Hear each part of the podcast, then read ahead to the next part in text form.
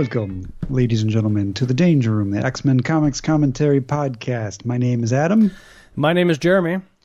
We are here to discuss Uncanny X Men number 260, April 1990 issue. Uh, on sale February of 1990, February 6th. Cover price of a dollar. And uh, this one's titled The Star 90. I don't know what that means. uh, well, it's the 90s. I guess. So it's like a star in the 90s or something. Yep. I um It's got to have some sort of cultural significance. I don't know. Like was was there a Star 78 or something like that? Star Wars came out in 77. Just wondering if it it seems like the the way that that font is written, the Star 90 with the silhouette um it it has to be a reference to something, right? I'm I'm hoping someone's going to tell us in a couple of weeks. No, I'm going to look it up. okay. That works too. when in doubt, look it up. You might think the title of this issue is "Blam!" exclamation mark because that's how it opens. Well, But when I that type would be that would be jumping ahead. when I type in Star 90 ah. reference, nothing comes up. Type in star sixty nine.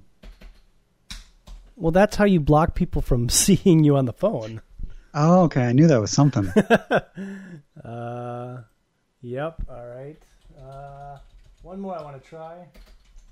Star 78? No, I don't know why that sticks in my mind, but Isn't there an REM song called Star something? REM Star Star 69 lyrics. what? There's a song by Oh, REM called a- Star 69. Yeah, and it's all about calling. Oh, it's all about yeah. I know you called, I know you called, I know you called, I know you called, I know you called, I know you hung up on my line. Star 69! That's how Michael Stipe sings it, I believe. yeah. Star 69. I had to go to a quarter down on me? So, yeah, I, um, yeah, I, I, this is probably a telephone company reference. Yeah. On the cover of this is a wild-eyed crazy man with a dagger through a magazine called Spotlight, which features, I'm going to guess, Alison Blaire on the cover, and he says, "I love you, Dazzler, to death." It's a classic Jim Lee uh, artist uh, drawing, I guess, cover of uh, crazy guy. Lots of lots of dazzlers in the background. So many dazzlers. Lots of purple, black, and red, and magenta. Um, Actually, the, the only thing I don't really care for about this cover is the is the coloring. Not sure what the coloring is meant to evoke. Is this supposed to be like a developing room Hmm. or of some I- sort? the foreground I, I feel like is is death right because he's all highlighted and mostly red and then the background is like uh, uninked or muted magenta dazzlers um so it's like blood red something. I don't, I don't know Maybe it's just madness, madness and craziness. Uh, the colors of red and magenta. yeah uh, does not pass the t-shirt test i would not buy this t-shirt because everybody would think you were a crazy person if you wore this I would buy this T-shirt because I think people would be like, "What's up with your T-shirt, man?" i don't know I'd be a- like, "Well, I'd have to explain it. It's like these are images of Dazzler, and this guy loves Dazzler to death, and they're like who's just like me." what's a dazzler yeah. be like, you don't know who Dazzler is? Oh, man. Let me tell you. Uh, anyways, yeah, so it's, uh, you know, it's competent uh, Jim Lee cover. Foreground is great. Background is fine. Uh, the whole point of the background, I think, is to be kind of flat uh, and not inked. So, you know, good cover. That's good. Yeah. Blam. Oh, I'm sorry. Star 90 starting any blam. Chris Claremont's the writer, Marc Silvestri uh, is the penciler, Dan Green's the inker, Glynis Oliver's the colors, Tom Orzechowski's the letter, Bob Harras is the editor, and Tom DeFalco is the editor in chief. And it's true. The man firing a gun. It looks like he's looking through a sniper scope. Uh, he says, "Gotcha, Dazzler." Bang. the other side of that uh, dead sniper scope is Dazzler, and her chest is exploding from presumably the bullet that he just fired. Yeah, so Dazzler's dead. Uh, moving on. no, she's not dead. Oh no! This is Eric Beale, and he's dressed up. He's got a sword, he's got a pistol, he's got a whole bunch of armaments all around him, and then this big rifle, and he's just shooting up all of these mannequins. He's kind of comically drawn because I, I feel like he's got a sort of a goofy looking body. It's like skinny in some places and fat in others, and and I think all of the armaments makes him look a little silly. Yeah, well, he's a an older, overweight gentleman, and, and like so many of us men who who get older and overweight, he's got skinny little legs and uh, kind of a wide top portion. It's a good it's a good thought out design. I think if they did it on purpose. I think they Well, did. Why he has the sword? I don't know. I think there are some pictures, uh, and maybe I'll, I'll try to call them out as we go through them. Where, uh, especially like on the cover, I feel like you don't get the sense of his weight. You just see kind of a crazy man, um, but you definitely get the sense of like, oh, okay, it's an older, overweight man who's got it out for Dazzler for some reason. Yeah, I remember this cover because you used to back in your apartment in Canton, New York. Yeah, Uh, you used to tape your comics uh, in their backing boards, of course, to your wall. Mhm. And you'd have like uh, uh, rows and rows of comic book covers, Mhm. sort of like a comic book museum, if you will. Mhm. But I, I, for some reason, I remember this one being on your wall. sure.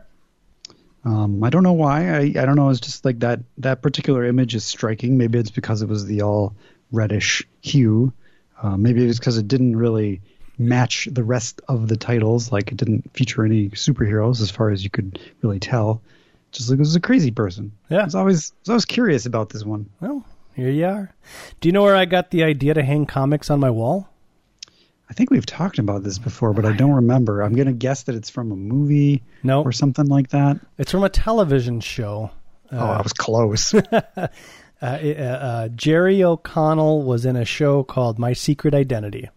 Oh yeah, okay, that rings a bell. Yep. And uh, he, and the intro credits, I don't know, because I don't remember really regularly watching the show, but whenever I would catch it, I would I would watch it because it was it's about superheroes, even though he didn't have like a superhero costume or anything. He was just a he was kind of like a teenage modern day greatest American hero, which probably helps none of our younger listeners. but anyways, let me let me let me help you. Yeah. Da, da, da.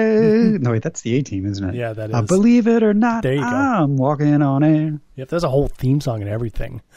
Uh, for the Greatest American Hero. I don't remember what the theme song for My Secret Identity was. But anyways, in the intro credits or somewhere in, in episodes, you would see just like all of his comics uh, hung on the wall. I was like, oh, that's so cool. And so when I had enough comics and, I don't know, free time, which I'm sure I had plenty of, taped them all to the wall. I got the idea from you. Did you do it? Oh, yeah, you did it too, because I think you started hanging up your Wolverines.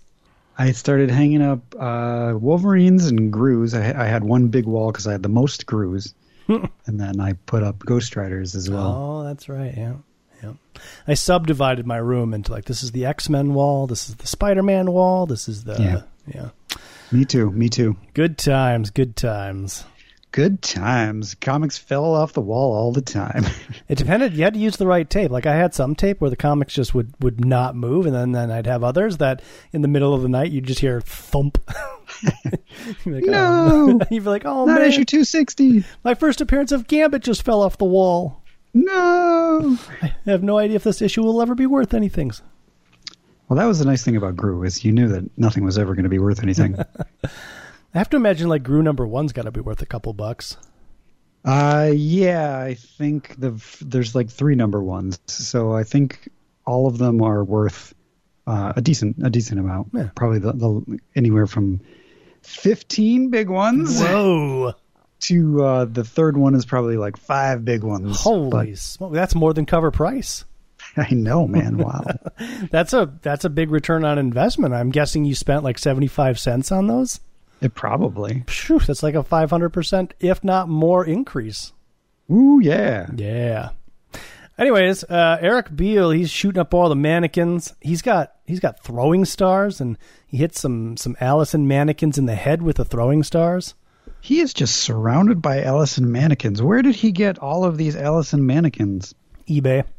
uh, nah, I don't know. I mean, if you're a collector, he's a Hollywood guy too, so I imagine he had access to you know, mock-ups, s- stills. I don't know.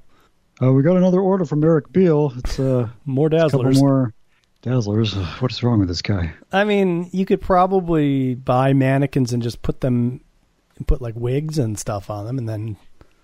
I'd, I'd have to, I'd have to imagine these are not made to spec for for Dazzler. I don't know. You never know. Maybe Dazzler. Although these these heads are very specifically Dazzler esque. I know. Maybe these were all promotional Dazzler mannequins for the movie. And they're like, we're going to put Dazzlers all over the country in promotion of the premiere. Oh no, the movie didn't come out. Here, Eric Beale, you can have them all. Maybe some of these are standees Uh, oh, probably. because that way it doesn't seem quite as crazy. Uh, they're they all look pretty 3D, but Yeah, I I'm, know. I'm going to go with you. I'm going to say that a couple of these are cardboard cutout standees. Except for the ones that are featured, because in the next page he kicks right through one. Yes. You got to wonder, like, why were they making topless Dazzler porcelain mannequins? You do gotta wonder that. Too bad mannequins are only plastic. None of this hurts, he says, and hurls a grenade at all of the mannequins, destroying all of them but one. And I feel like he's in his like man cave room. Yeah, well, we saw this last issue. It was his Dazzler room. Yeah, I mean, Um, I'm, I'm assuming like some, you know, like I'm assuming the whole house is like this. oh, that could be. You don't think he just has one room that's dedicated to Dazzler, and that's where he goes to wallow away in self pity? I think it started out as one room, but he just kept acquiring more and more stuff, sort of like sort of like people do. So And you know, he just became a hoarder, and, and it started spilling out into the rest of the rooms. And next thing you know, he's living in Dazzler world. It's probably why he went insane. it very well could be. What started out as a very uh, well-meaning, genuine hobby turned into madness. That's how it always starts. then one night you're going to get a drink of water and you stumble over your collection of dazzlers and you get pinned to the ground by all your books and mannequins and then you die amongst all of your stuff. Happens all Or you don't die, but you swear revenge, and that's Ah. where that's where it all happens. Could be. Um, so he goes up to the last mannequin and he's like, I loved you. We were made for each other. You said no. So I'm going to kill you. Tee hee. At which point I was, I'm like, just like I was in the last issue. I'm like, who is this guy? Yeah. Because the only one that I remember here being in a relationship was that Roman dude. Yeah. Um, I don't remember Fred Stanachek. I don't remember Eric Beale. I remember the name Eric Beale. I just don't remember what his involvement was in that graphic novel. I don't remember anything about that graphic novel. Yeah, I don't either. It, it must have been a uh, he must have been like a producer or something. I think he says as much. Yeah, I, I think you're right. Speaking of Fred Stanachek, back at the Malibu house with with uh, Guido, or Oh, he does use the sword. I asked why he had a sword, and he uses the sword to chop off the last mannequin's head. He- so uh, I'm glad. he uses every weapon except for I think his pistol. So Okay. yeah. Saving that for later. Fred Stanachek is showing Dazzler the Dazzler movie. Uh, Dazzler asks Guido for his opinion, and he's like, "You ain't no Meryl Streep, but I gotta confess, legs. I'd pay money to see it." Wow, mm. rare praise. Rare praise from Guido. Evidently, Fred, you've got yourself a winner. Is that your new Dazzler voice? Trying it out. Okay. Well, Dazzler, she, she don't care. She's gonna go surfing in her body glove outfit, and that's how you know that this is in the '90s. Did she have a body glove outfit before? Is this a callback to when she was running around with Havoc and her her Mm. uh, her uh, her same skin tight swimsuit? I don't remember. that also a body glove? I don't remember, but I know exactly what panel you're talking about, which is like, "We're so hot, Alex. We're hot hot bods." bods. I don't remember. Uh, so she goes out and she's like, "All right, well, that's cool. Um, I don't. What do you want with me?" Fred's like, "We got to sell it. You got to be there with me." She's like, "I'm gonna go surfing." You can't just take a finished movie and dump it on the marketplace. It has to be sold. To make it the success and you the star you both deserve to be. I need your help. Oh, crumbs, I just walked into the ocean. I'm a fool. Yeah. He's got a Charlie Brown sweater on. He does. I wonder if that was on purpose. Had to have been. Probably. Yeah. You don't put a Charlie Brown on. Like, that's one of the most Iconic sweaters ever. Yeah. Yeah. So meanwhile, Dazzler's on her board getting ready to, to catch some waves. Uh, she's kind of reflecting. She's like, I don't remember anything. Feels like I was born a couple of days ago when Guido found me on the beach. Uh, Fred's cool, but I don't know. But I remember how to surf, and more importantly, I remember how to sunbathe on my surfboard. Mm-hmm. And that's when we cut to Eric Beale with some blood red in his eyes. He's got his sniper rifle ready. He's pointed at the real Dazzler. And uh, he says, I guess he's, I, I feel like he's on drugs with this dialogue. There she is, oh boy, oh boy, oh boy. Yeah, soaring now, warp speed, totally focused, crystal keen. Or is he just crazy? I don't know. Where to place the bullet? Do I place it in her head or her gut? He's I'm a going to go with the head. he's a Hollywood producer, so I'm gonna guess he's crazy and coked up. Yeah, probably. Yeah, he goes for the headshot. It's gonna be, gonna he's gonna smash the face, ruin those flawless features. And as he fires, she sits up because a good wave's coming. Swell is shifting. Good waves coming. And she doesn't even hear the bullet because it just lands in the water next to her. Plop. Uh, Al, or, um, Beale, he's upset. She moved. I missed. And Guido, who doesn't miss a beat, is like, "Yo, Danicek, we gotta get legs out the water. She being shot at." A sniper. Presumably the robot told him about this. Oh, that could be. Otherwise, how would he know? I don't know. Uh, she uh, she keeps moving, blasted, says Eric Beale. Wasn't like this in the practice range. How can I kill her if she won't stay still? I'm getting like, remember uh, Bronson Pinchot from um, Not Perfect Strangers, uh, True Romance? yeah, He played like a coked up producer. yeah, yeah. You think Oh. that you think Eric Beale is uh, Bronson Pinchot in True Romance? Yep, that's what I think. There's just that one scene of them driving down the car when when he's got he's snorting he's driving the sports car snorting coke off the girl's cleavage. But for the rest of the movie, he's pretty straight. I feel like that was the moment that uh, cements the type of character that he is, Okay. and that he is high the rest of the movie. Uh, okay, that could be. Yeah, That was that's the feeling I always got. yeah. It's one of my favorite movies, Adam. That's a good movie. It's a great movie. I don't think I own it. Strangely enough, I've seen it like a billion times. I probably do own it, and it's unwrapped, and I don't even realize it. I I probably own like six copies because every like year I'm like, oh, I should really buy True Romance. I have it on DVD somewhere. I, I you know I only own like three Blu-rays. really? Yeah. I own I own many many Blu-rays. I own one HD DVD too. Oh, were you were you supporting that format? Were you like, ah, HDDV is going to win the format wars? No, I was a holdout for a long time because Apparently, you still are. I just stream everything now. It's all about I, uh, streaming. I yeah, I'm not there yet. I'm just not. I'm not. I feel like your your the the quality of your Blu-ray is consistent, That's whereas true. the quality of your streaming is doesn't. It's not quite there yet, unless you unless you pay a lot of money. But even then, it it depends. I'll I, I think I can agree with that. Uh, I was a holdout for a long time because I didn't have a device that could play Blu-rays. Um, and then when I finally got a PS4, I put it in my office. I didn't have it like in the main TV room. So now there's like no optical player near my main TV. Uh, and every now and then I, I have like all of these like you know um, sci-fi collection like 10 horrible sci-fi movies. And and um, oh I've got another one that's like uh, urban exploitation which just just looks amazingly ridiculous. Um, another like you know 10 pack 4.99 um and I'm like every now and then I pull those out. I'm like I should watch some of these. And I'm like god I don't I would have to like rip it and convert it. Like I don't have a media player. And now my laptop doesn't even have an optical player. So I'd have to do a lot of work to get that media converted over to a watchable format. And it makes me sad sometimes. I'm sorry. Yeah. What, your play your PlayStation 4 does does play uh, DVDs as well. It's in my office though. It's not in the main TV room. Nah, can't you get like wires that pipe it around or something, or just get another one? Let's buy just buy another one. Just get a friggin' Blu-ray player. They're like twenty bucks now.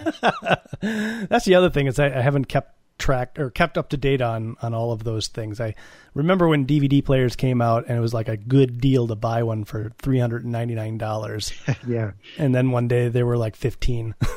that's where we're at with Blu-ray players Okay, now. You can okay. you can get them for cheap. Yeah, maybe I'll do that one of these days. I don't know. We'll see. I uh, I was not sold on Blu-rays until I saw the the Blade Runner Blu-ray, and I felt like I was watching the movie for the first time. I was like, oh my god, I understand now. Wow. And since then, I've never looked back. Okay. I own many Blu-rays, many of which are unopened. Many are still in the shrink wrap, but I own them. Just getting ready to throw them out for the next format. Yeah. no, I don't think there's. I, I think we're done. I mean, Oh, honestly, yeah. the next format is going to be digital, so it, it's going to be some sort of digital. I mean, you can get up to like 5K, but at that point, what's the point? It's Yeah. like better quality than what 35 millimeter is, so Yeah. Um, th- there's no point. no, I, I don't disagree. I, I'm also not not like a 4K guy, so I don't really care about any of that stuff. So- Kidding, I don't care. I can I can barely tell the difference between uh, DVD and Blu-ray. What? Except except except in the rare occasion like Blade Runner, Hmm. where I'm like, oh yeah, okay, I get it, I get it. Okay. Well, I, that's where I think I disagree. Like, I think there's a huge difference between DVD and 1080p. Okay, well, so so yes, there is for sure. Uh, but then like up conversion happens, and then I can't tell the difference. So it's really the fact that the PS4 up converts all your DVDs anyway. Oh, yeah. That's, I can't really tell the difference. You wouldn't be. I mean, all you're doing at that point is taking the same image and just blowing it up. So, I mean, you're you're not. There's no. You're not fixing the quality. If that makes any sense. Eh, I don't know. It feels it feels uh, like I, if if you put a DVD in and uh, and uh, you don't you don't use your up conversion, Mhm. I can tell that it's a DVD, and I can tell the difference between DVD and Blu-ray. But if you put a if you put a DVD in my Blu-ray player, my uh, my PS4 that will upconvert it, I really can't tell the difference. Sometimes I can, Interesting. but for the most part, that that upconversion stuff. I mean, what it does is, is like it supposedly not only blows it up, but it also fills in pixels. Mm, yeah. I don't know. I'm beyond that. I don't really understand the technology, but who knows? But how black are the blacks, Adam? Depends on your TV. All right. Anyways, back to X Men. Uh, Eric Beale keeps shooting at Dazzler. She catches a wicked wave. She goes up off the the the wave, and and Eric shoots the board in half. And that's when she finally notices she's being shot at. And she uses, my surfboard. she uses a dazzle blast uh, to shoot at Eric at the same time that he shoots at her, and the the shots um, don't necessarily cancel each other out. She's able to take out Eric's bullet, and it backfires on his face. Her shot seems to go right up the barrel of his gun. Yeah, I think, and they describe it here that they shoot at the same time, but her shot moves at the speed of light, uh, whereas the bullet's going to move fast, but not at the speed of light. So even before it can leave the chamber, Yeah, uh, it blows up. it's a nice shot of uh, he gets he gets her in the sniper rifle, uh, the the scope, and she's pointing her finger at him upside down. It's a pretty cool shot. That'd be good in a movie. And Eric and uh, Guido. Well, Eric runs out to save Dazzler, and he's all like, "Oh, don't, uh, don't, I love you." He Well, doesn't say not. Eric. What is that kid's name? Oh, sorry, Frank? Fred. Fred Stanachek. Fred. Fred. Yeah, uh, he goes out to rescue her and uh, does a lot of thinking. Yeah, he does a lot of thinking, Don't, don't Which- die again. which is kind of like just rescue her. What are you doing all this thinking for? Drags her out of the water. He's like, "Oh, you're, you're okay. I'm so glad." And Guido's like, "Hey, show a little class, why don't you? Be cool." Someone was shooting at me, says Dazzler. Trying to kill your legs. We better get undercover. That's when they go inside. Uh, Dazzler thinks that the guy's gone because they're standing out on the beach and he would have he would have shot him. Plus, she thinks she took him out. So is that like old X Men reflexes coming back to her, or is she just smart? Probably, probably old X Men reflexes. I mean, she pinpointed both where the sniper was and managed to hit it. I think that's instinctual. Sure. She's like, all right, well, it looks like we have to flush him out. So I'm all yours, Fred. Make me a star. Make me a star. She says it just like that. I think she does. Meanwhile, in Manhattan, Peter Nicholas, he's painting that girl who I think is Callisto. but I don't know. Yeah, I know. I'm, I'm, I mean, it's it's a really interesting theory. I, I, I really wonder if this is going to actually. I wonder if this goes anywhere because I sure don't remember. I don't remember either, and and this little uh, interlude tells us nothing. I don't think. uh, so she, he's just thinking about her. He's like, no matter what I draw, I keep coming back to her. And then meanwhile, down on the street, her is being attacked by a bunch of thugs. Sure. Why does she spend so much time in this area? Getting attacked. I think it's because she's going from her modeling job back to the Morlock tunnels, but I don't know. uh, yeah, and so we don't really get a look at these uh, these goons' faces, but they appear They're- to be wearing some masks or just they're freaky looking. For now, well, they're anyways. wearing. They're, yeah, we we'll, we'll find out. So Although- Peter Nicholas shows up. He's got a baseball bat and he's got some '90s hair here. He's got a he's got a little bit of a mullet going on. Yeah, he's he's very nineties. Yeah, You heard the lady punks. Back off. you think he talks like that? Yes, I do. I think yeah. I think he's talking like a New New Yorker right now. Could you stand? Run for the doorway behind you. I'll hold them. And we get a nice close up of him, and he's all uh, he's unshaven. He's got a big patch of stubble growing in, Mm-hmm. and he notices that all of the goons are wearing masks that he recognizes because they're the X Men.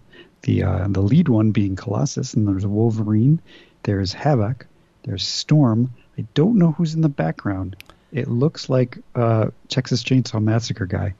Leatherface. Leatherface. Yeah. Uh, there's a Psylocke too, but she's behind. Well, he or she or whatever is behind Peter Nicholas. Oh, and Colossus's jacket says Colossus on the back of it. it does. So like they're like, um, you must be tired of life, Scud, to call out the X Men. What do you think came first, the jackets or the masks? Do you think these guys just had a bunch of jackets that had like names on the back of them? And like, these are the names of the X Men. Hey, I got an idea. Let's get some X Men masks and we'll masquerade as the X Men. What do you think, guys? Do do they manufacture X Men masks, or did they have to make these? I don't know. Uh, I don't know. I think they went to a store, A store? a store with Star store? a star store, and they bought some jackets, and they had these names embroidered on the back. I would assume so, yeah. Yeah, yeah. Or maybe they had their moms do it, like, "Mom, I want a Colossus jacket." She'll- Mom, it says Colosso. That's not who I want to be. So they they knock uh, Peter Nicholas down, and uh, the Colossus bad bad guy goon guy says, "Now we'll carve him," and he's surprised because uh, Jenny Ransom jumps out of a window. Who honestly, I was like, who's this now? yep, Is it is this the Vulture? what's he doing here? Uh, she jumps out. And I guess her strength is to get muscly. I'm sure. Yeah. And she's like, uh, I met the X Men. You're not them. They're my friends. Which you're like, wait, if you met the X Men, did you meet Colossus? Well, in her defense, I don't think she ever saw Colossus as not Colossus. Okay, that's that's fair. Yeah, because I think he was stuck in metal form for the most part of Australia. Um, so she's like you like, got toys, use them, she says, and and uh, their toys have their knives and bats. Well, I, I can't tell if they actually. Okay, so I think what happens is off panel they all attempt to hit her because in the previous panel, the bat and the tr- uh, tire iron, whatever that is, uh, are pretty close to hitting her. The knife is nowhere near close. Oh wait, no, there's another knife that Yeah. stabs her in the gut. Okay, so then in the next panel, the the bat is broken, and the uh, knife is also broken. So she must be like have steel skin or something like that. sure, she's invulnerable. Colossus esque. Uh, yeah, and they they take off and run, and uh, they pick up Peter Nicholas, and he sees the Colossus mask on the ground, picks it up, and uh, the boyfriend can't remember his name, Gene Uh, Engineer's son, Gene Engineer's son, yeah, Gene Gene Gene Engineer, Junior. uh, says uh, mentions that it's it's Colossus and, and uh, what's his name? Peter. Peter Nicholas. name- Peter Nicholas says, "I know, but he's dead, Phil. Him and his team. They can't help us anymore." And he crushes it Ah, so his with his Phil. man strength. So his name is Phil Junior. yes, yes. okay, good.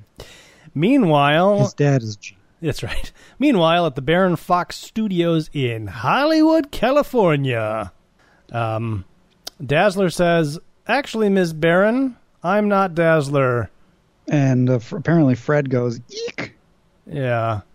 So the um, Ms. Baron, Ginger Baron, she's a producer and she's got like an army of lawyers and I don't know other PAs behind her or something.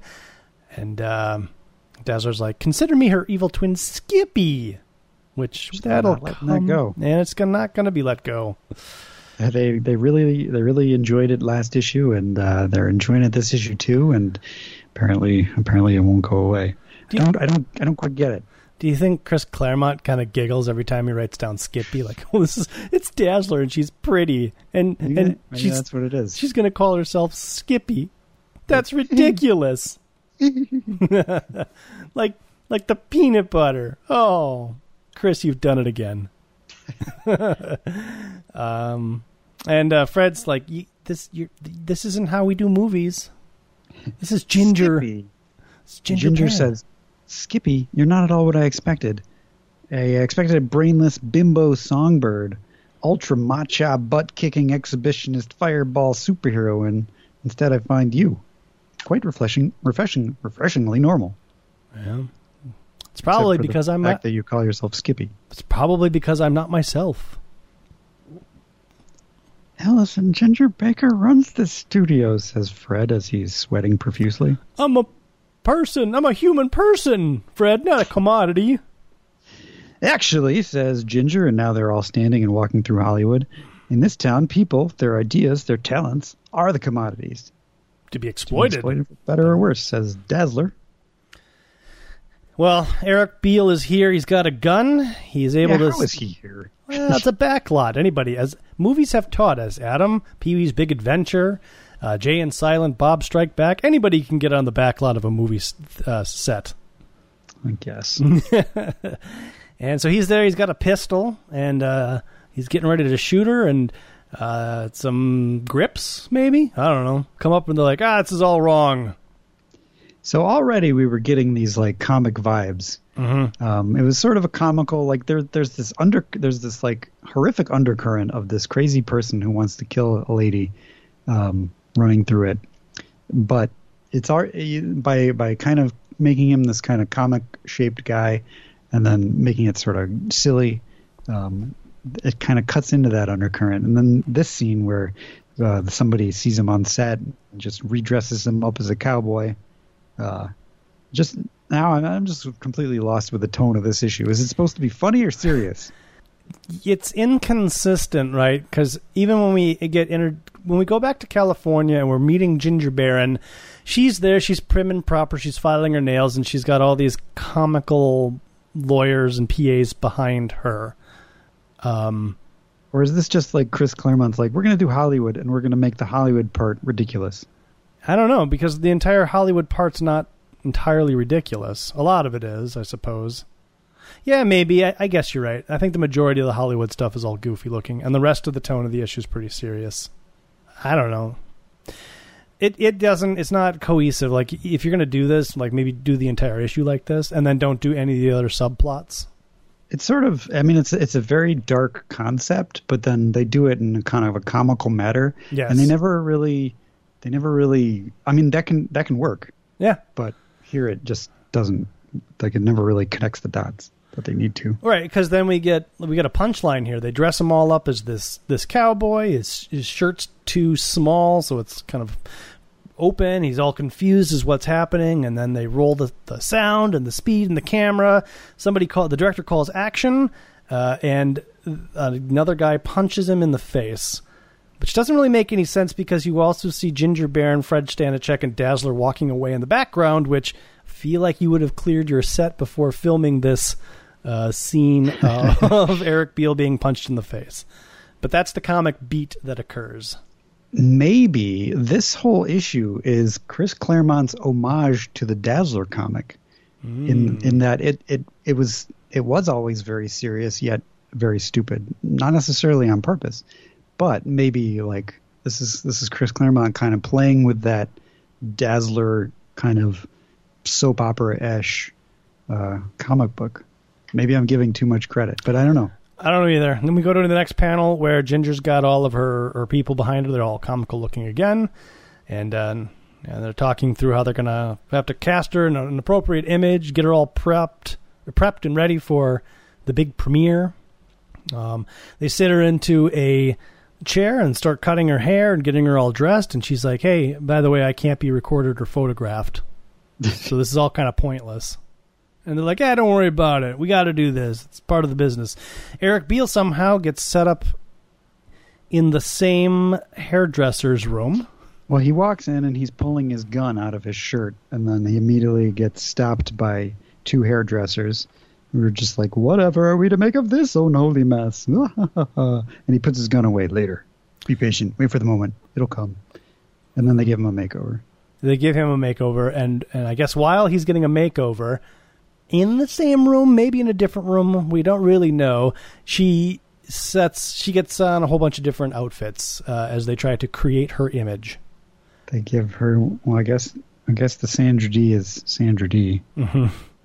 The Grace the Grace Kelly is very Grace Kelly. Okay, to MTV. That's not a specific person. Too much is Madonna. It looks like.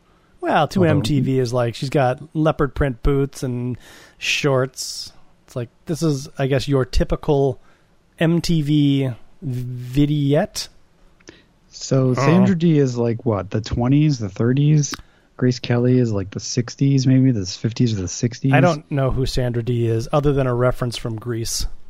That's a good question. I was going to ask you that. Is Sandra Dee a character from Grease or is it a real uh, person? Uh, Sandra Dee is um, Olivia Newton John from Grease. Does she wear this outfit? You know, I've never seen Grease. I, I think in the beginning of Grease, uh, um, Olivia Newton-John and um, John Travolta they meet on a beach, and uh, she's very she's from Australia and she's very timid and, and reserved and John Travolta's like hey he's him. And then uh, so they have their summer fling and then the movie kind of starts with uh, what'd you do over the summer? Then they sing a song, and then uh, a new girl comes to to the school. It's it's Olivia Newton John, and and she meets up with Rizzo and and the rest of I don't remember what their names are. They I think there was a so, name for their club, and they're like, "Who are you? And what did you do this summer?" She's like, "I met a guy," and then they sing a duet, John Travolta and Olivia Newton John, kind of like in side by side. They don't actually know they're at the same school, but they're singing the same song, and then eventually they bump into each other, and they're from like two different sides of the tracks. Adam. And then at the end of the movie, I won't spoil it because you should watch it. It's a fun ride. That's okay. I actually, actually, I, have seen the end. Okay. Um, I've seen bits and pieces of it, and but I, have definitely seen the end. Um, uh, this has been the Grease podcast with Adam and Jeremy. Um, now you know that I know too much about Grease. so you said Rizzo, and I immediately started thinking Ratso Rizzo, and I was mm-hmm. like, "Is that where you got the name Ratso Rizzo from?" Then I remembered, oh wait, no, there's a character named Rizzo Ratso in whatever that movie was. The Muppets? Yeah, the Muppets Ratso Rizzo. or is it Rizzo Ratso? Now I'm confused. There's another character played by that guy in that other movie. I don't know what you're talking about. Who's uh who brought it no, not Robert De Niro. Who's the um Oh boy. This is this is like pulling it out. Uh the Jon Voight. You know you, you know Jon Voight, right? Absolutely. So he was in like only a handful of movies, or at least well-known ones. And the one he plays is the cowboy, Midnight Cowboy. That's what it is, right? I've never seen that.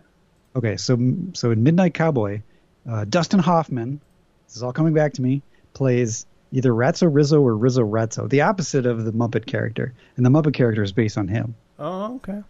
You should see it if you haven't seen it. It's another one of the Blu-rays that I own that I haven't opened. So, um, Betty Rizzo was played by Stockard Channing. You probably know who she is, right? Uh, the name sounds familiar. Oh, she's been in a ton of things. Okay. She she was in uh, she was in Grease. Are we back to Grease? Yes, I was okay. closing the loop on the the female Rizzo. I, I just don't remember what their club was named. It doesn't matter. They weren't the Greasers. No. The Grease Gang. No, I want to say that. I want to say that John Travolta and his gang were like the T-Birds or something. and then I don't remember what the girl. The girls all had a name too, but I don't remember what it was. Anyways, the only, the only song in my head right now is "Cause I'm a Blonde," yeah, yeah, yeah, which has nothing to do with any of that, but somehow it must connect. isn't that like That's from Earth Girls Are Easy. okay? But who sings that? Geena Davis, maybe? Do you think so? No, I don't know. Hmm. Could be. At, at this point, I'm just throwing names out in the ether. All right. Um. Anyways, so Was she in Earth Girls Are Easy? I think so. Pretty- Okay, maybe it was her then. Yeah, could be. I, I, wasn't Jeff Goldblum in that movie too? He was. Yeah. And uh, Jim Carrey? Oh, I didn't. I don't know that I've actually seen that movie end to end. I don't think I have either. Funny. Anyways, uh, so they finally settle on the perfect Dazzler, which is more or less the same Dazzler that walked in. It's just now she's got a green dress and maybe a little bit more uh, trimmed up hair.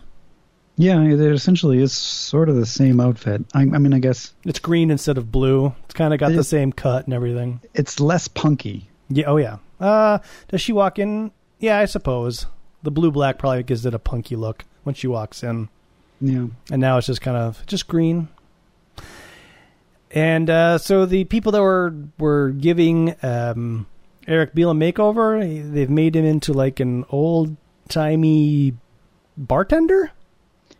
Or is it like one of those old timey, old timey twirly mustache villains? Oh, maybe that's probably what they were like- going for. He's supposed to be the guy that ties the the, the lady to the train or something Yeah, like yeah, I think that's what they were going for. But I just see like kind of a grumpy bartender. I see that too. Yeah. And then he's like, "What? She's gone?" And they're like, "Dazzler Pah, left positively ages ago." I'm sure that these two uh, hairdressers are supposed to be flamboyantly gay. Oh, sure, of course. I wasn't trying to make them gay. I was trying to give them like a, a Los Angeles Valley person. I just feel like that's what, ages ago. based on all the way that they're talking and the way that they have their hands kind of flitting Yeah. around in a sort of stereotypical way, I feel that's what they're going for. '90s gay. Yep, I think you're right. Because in Chris Claremont's mind, Yep. hairdressers cannot be yeah, male Sure, unless they're gay. sure. I don't know if that's true or not. I don't know what that says about you, Adam, but I never actually saw that in this panel. But now that you've said it, I see it. Yeah. Yeah. Oh well, I guess I guess I, I recognize stereotypes better than you. Hmm. Anyways, uh, on Kyranos, half a world away, Banshee and Forge are hanging out with Scylla because they're uh, they're gonna go. Oh, they're gonna go to Cairo, Egypt, to follow up on the storm lead. Is this a redesign of Banshee that is purposely supposed to evoke Robert Redford? I don't know, but I love it. I, I like it too. I mean, it's very Robert Redford, but I like it. Yeah, he's got the sideburns, got the big wavy hair. Um, it's good, and the big, big uh, aviator. Well, they're not aviator sunglasses, but just big sunglasses. We're in the 90s, but this comic is still in the 80s. Yeah, but I also think that they're trying to say like Banshee, he's like a forty-year-old man. Like he he's not hip. Yeah, I suppose. Yeah, and then you've got Forge, who's who's uh, cowboy hat, jeans, denim shirt, probably drinking a sody pop. Little one too. They talk. It's it's a shorty. They talk about Moira and how much she's changed, and and uh, Banshee's John like, doesn't exactly trust her. As, as far as uh, as far as she's concerned, she hasn't changed. None of the people on Muir Island have to Moira. They're all the same as they've ever been. Um, Forge says, "Figure something's wrong," and Banshee says, "Perhaps so, perhaps not." Doesn't hurt to play things a little safe. Uh, it's, uh, yeah, Irish, Scottish, Irish. uh, "Yep." So they're here, and they haven't, I guess, told Moira about what's happening. Well, it, it's it's like Banshee's secret plan that only Forge is in on. Yep. Lorna Dane told us the X Men are still alive. Reavers attacked us like they're alive, so we got to go find them. We see a yacht parked out in the bay for some reason. That will become clear soon. Yes, And, that's uh, true. I didn't notice that the first time around. Scylla's, uh, she's like, all right, come on, get in the plane. And I don't really understand the game here because she talks as if Banshee's going to get on the airplane, gives him a copy of People magazine, which features a woman that looks shockingly like Dazzler. What do you mean you don't understand the game? Well, he says, um, "Are you ready to roll, Sean? Climb aboard." Uh, and and and she they are, and then she says this is this is for reading while we're en route to wherever it is we're going. Yep. She gives them the latest issue of People, and then they're like, "No, we're not getting on that plane. They We don't say go that though. That they're missing a panel because it says here uh, a read for en, uh, a read for en route latest issue. Banshee's like Forge, and then Scylla's in the airplane and says, "You sure, Cassidy? Yeah, go on without us, Scylla. We'll make other arrangements." They're missing a later. Yeah, Dot, I don't dot, know. I, dot. I just I, I feel like this panel of the airplane should have been two panels, and it should have been Banshee and Forge looking at each other, and s- someone saying, "We got to go find her," and then we cut to uh, the airplane taking off. But anyways, whatever. It didn't. It didn't throw me off at all. It threw me off because I'm like, "Why- I I don't understand what's happening. It could have used a later, or or like, uh, But even no, I guess even Forge doesn't know what's happening because he's like, well, uh, "What gives?" And she's like, "Dazzler, Alison Blaire, nice likeness, artwork, not a photo." So she's in Hollywood. We got to go find her. I figured we'd pick her up, then move on to Cairo. Glory. See, I feel like if Forge knew this plan, he'd be like, "No, no, no, we're gonna go to Cairo first because I had this vision of the." That's why Banshee didn't tell her him first. Yeah, but I also feel like Forge would be like, "Whoa, stop the plane! Like we, we're going like Egypt. Come on, come on, Sean." Trust me on this one, Sean or uh, uh, Forge. No. you don't want to go on the plane. The woman I love, who I saw die in front of me, she's alive in Cairo. We're gonna I'll go tell now. you all about it after the plane leaves. Well, why don't you just tell me now before the plane leaves? No, I'm not going to do that. Well, then, well, then I'm going to get on the plane. No, no, you're not. I'm holding you back. No, I'm I'm Cheyenne and I have powers. I'm going to conjure a demon. Leave, let me go. I'm flying now. We're in the air. You can't escape me. yeah. All right. There you go. Ah. So uh, evidently, after they land and have that uh, that whole back and forth, uh, that's when Scylla and her airplane explode. Zabam. So I saw this. This now that we had that conversation, it reminds me. I watched this movie the other day. It was like a, uh, it's like an Indian, um, what are those? Uh, a Bollywood film. It's like an early Bollywood film from the '60s. Um, and there's a scene. It's it's based on an Agatha Christie uh, murder mystery. And there's a scene where all of these people who have been selected supposedly at random are on a plane, and the plane goes to land. Uh, and the well, the the, the pilot says uh, our engine is given out. We have to make an emergency landing. And then he gets everybody off the plane, and he says the the engine will take about two hours to repair. Why don't you all go for a walk? They turn around to start going for a walk, and the plane takes off, and they all turn around and they're like, "What?" And it was like it was so dumb, but it was sort of hilarious at the same time. That's what this reminds me of. Th- I think that's what happened here. Exactly. Um, and we find out that the people that blew up the airplane was none other than Andrea and Andreas Strucker. Which I was like, why? we haven't seen them since X Men number 200, if I'm not mistaken. Well, they did appear briefly in an issue of Cloak and Dagger. Well, It was it was part of the Acts of Vengeance. okay. I don't know if Chris Claremont read that or if acknowledges it, but they certainly don't acknowledge it here. No. And so as the wreckage of the airplane's falling, uh, Andrea blows it up as well. So the, Scylla's vaporized, airplane's vaporized. Well, I think she also blows up the airport because she oh, says that could be. uh, now to deal with possible loose ends, less hanging around that pathetic little airstrip. So I Ah. think she she assumes that if they're not on the plane or if somebody saw the plane blow up, they're they're going to blow that up too.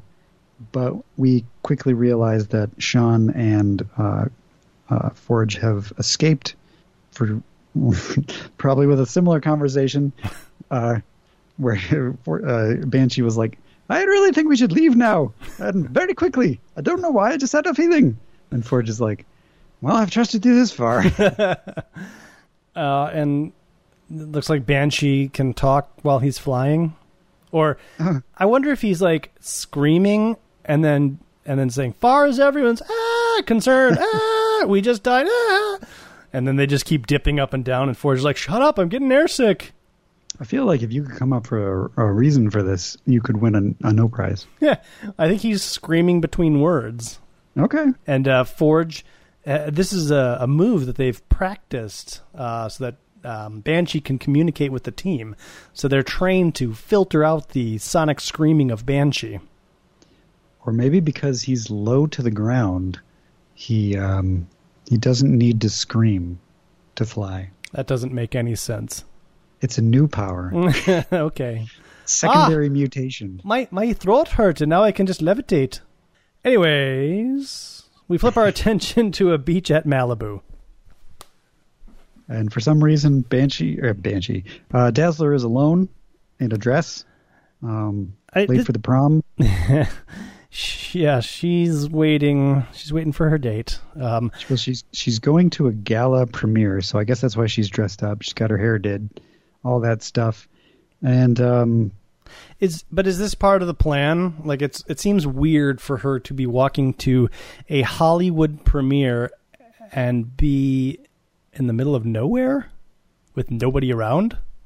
it's true. But she's not even like she she she's if you if you read up all of her thoughts, she's not even concerned about the guy until the end of the thoughts. So it's like all this stuff about like oh all about my life and Hollywood and is this what life is about? Acquiring stuff. Is this the real me? And then she says, not even a sign of, of all, in all this time of my unknown assailant. So it's like they've pretty much forgotten about him. Sure. Probably scared him off, and that's when a cop on a three wheeler, who's actually Eric Beale, hits her on the head with a billy club. Which seems like a lot of setup for very little payoff. Not Oh, I did, I did, I did all this work to get this little, uh, this cop car, or this cop motorcycle, and this outfit, and uh, I'm all going to do is sneak up and hit her in the back of the head. I also think she's on a beach, so maybe she's quietly reflecting, you know, as one does a- at dusk near the crashing waves. Um, Well, she's she says she's late, or she's she needs to get a move on because she doesn't want to miss her gala premiere. Yeah. So so she's on her way somewhere.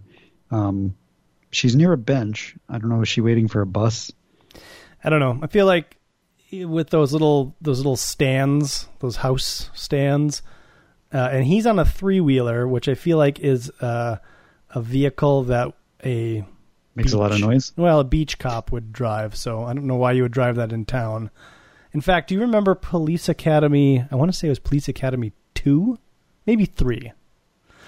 Mahoney is driving down the beach on a three-wheeler and he's he's telling like boys from his old gang that they got to get off the beach and stop causing trouble cuz he's a cop now.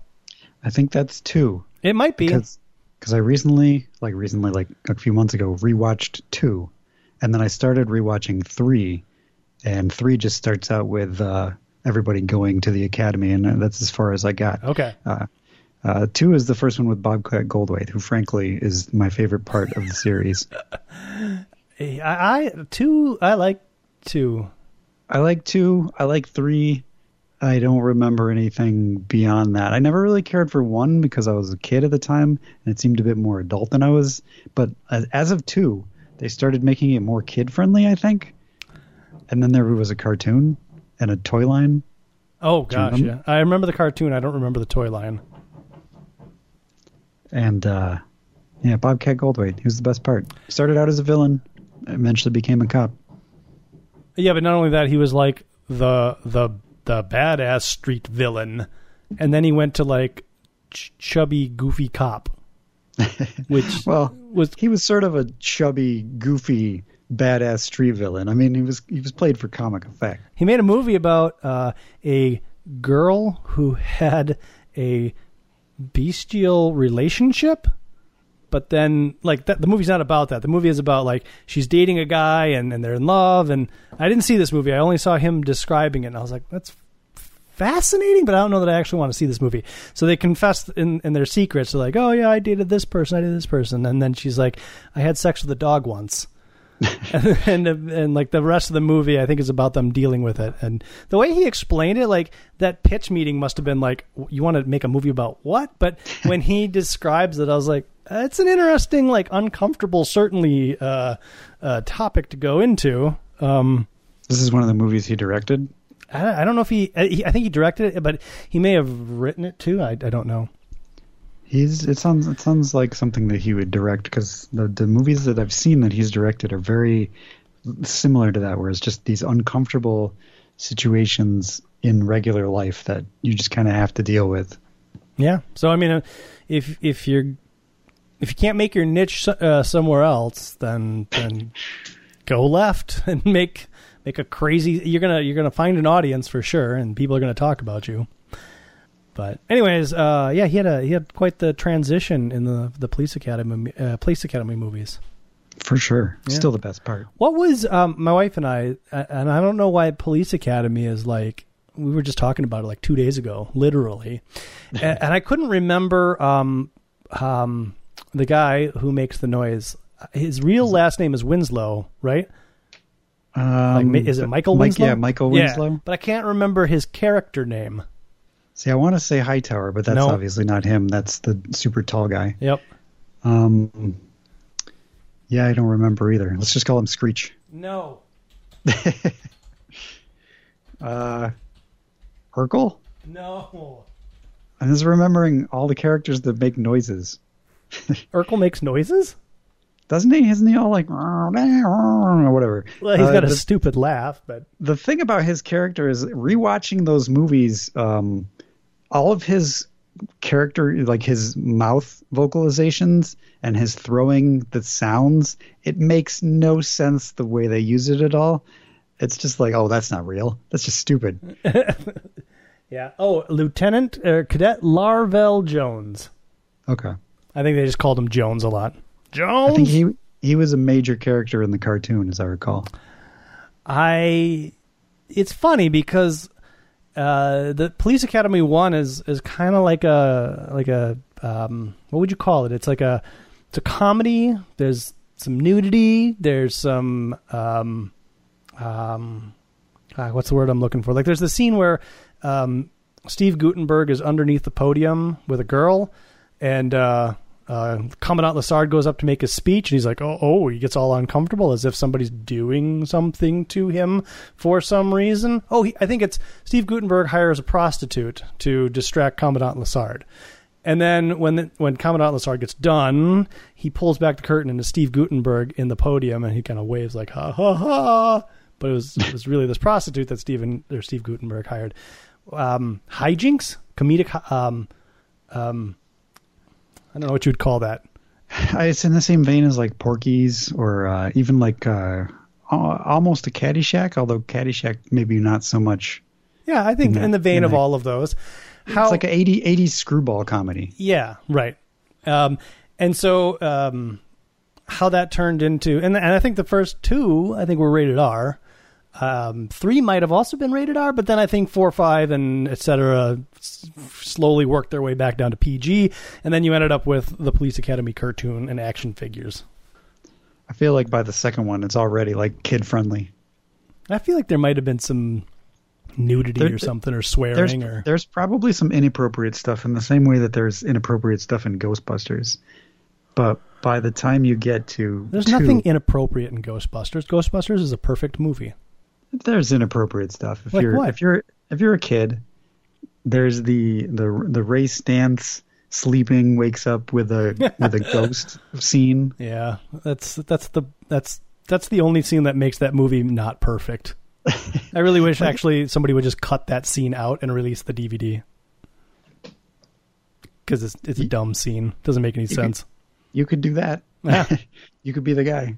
You know what movie is um like really offensive when it comes to like the '80s screwball?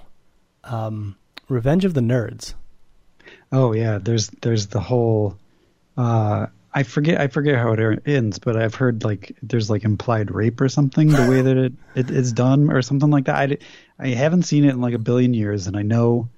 Uh, Well, there's not only that. I mean, because there, there's that, and it's not like violent rape or anything like that. But it's what, she- he he he roofies somebody or something like that. I don't think there's a roofie, but there's a scene where the main nerd is dressed up in a costume, goes into the fun house with the girl that he's been after, who's dating the jock, and they they they start making out and stuff and he wants she wants to pull the mask off he's like oh no no no and then and then he does things to her and then he he shows up and he's got his mask off and she's like oh my god you're that nerd and then she's like but it's okay because you made me Yeah, Oh. it, it's, it's like Okay. oh, uh, I so don't it's your, it's your it's your it's your classic non-consensual sex turned hilarious. Yeah, exactly. Um, probably wouldn't pass the you know the 21st century test. Uh, certainly is not passing any Bechdel test. But my point is, is that movie like, uh, like um, my wife and I sat down to watch it because like this movie's funny. I remember watching it as a kid. I was like, really? Because I remember it being like, kind of like really dirty. Uh, there's like a, an amazing amount of nudity, like so much nudity. You're like, I can't believe this is rated R. and then it's offensive, right? Some of the like, not just like they they hide cameras in the sorority house and they're like checking them out while they change and stuff. It's yeah. Ha ha ha ha! Sexual harassment is hilarious. So, anyways, uh, Police Academy's not that bad though. I have not seen the first one since the first time I saw it as a kid, and as a kid, I just felt like it was too adult for me. Uh, maybe I like it now. Who knows? I think I prefer two over one. And I do too, and that's because for me as a kid, I could get into two. It it was I maybe it was maybe it's because it's dumber. I'm not really sure why it it appeals to me more as a kid, but maybe it's because of Bobcat Goldthwait. Probably. That's that's probably what it is actually. Anyways, back at the uh, premiere of the movie, they're all wondering where Dazzler is, and somebody comments that Roman Nekoboh is here. Yeah, which is a, a reference to the Dazzler uh, comic book or a graphic novel. And then there's a panel with a really tall person, and I and I there's no there's no rhyme or reason for why I think this, but I feel like the tall person who's off panel is Jim Shooter.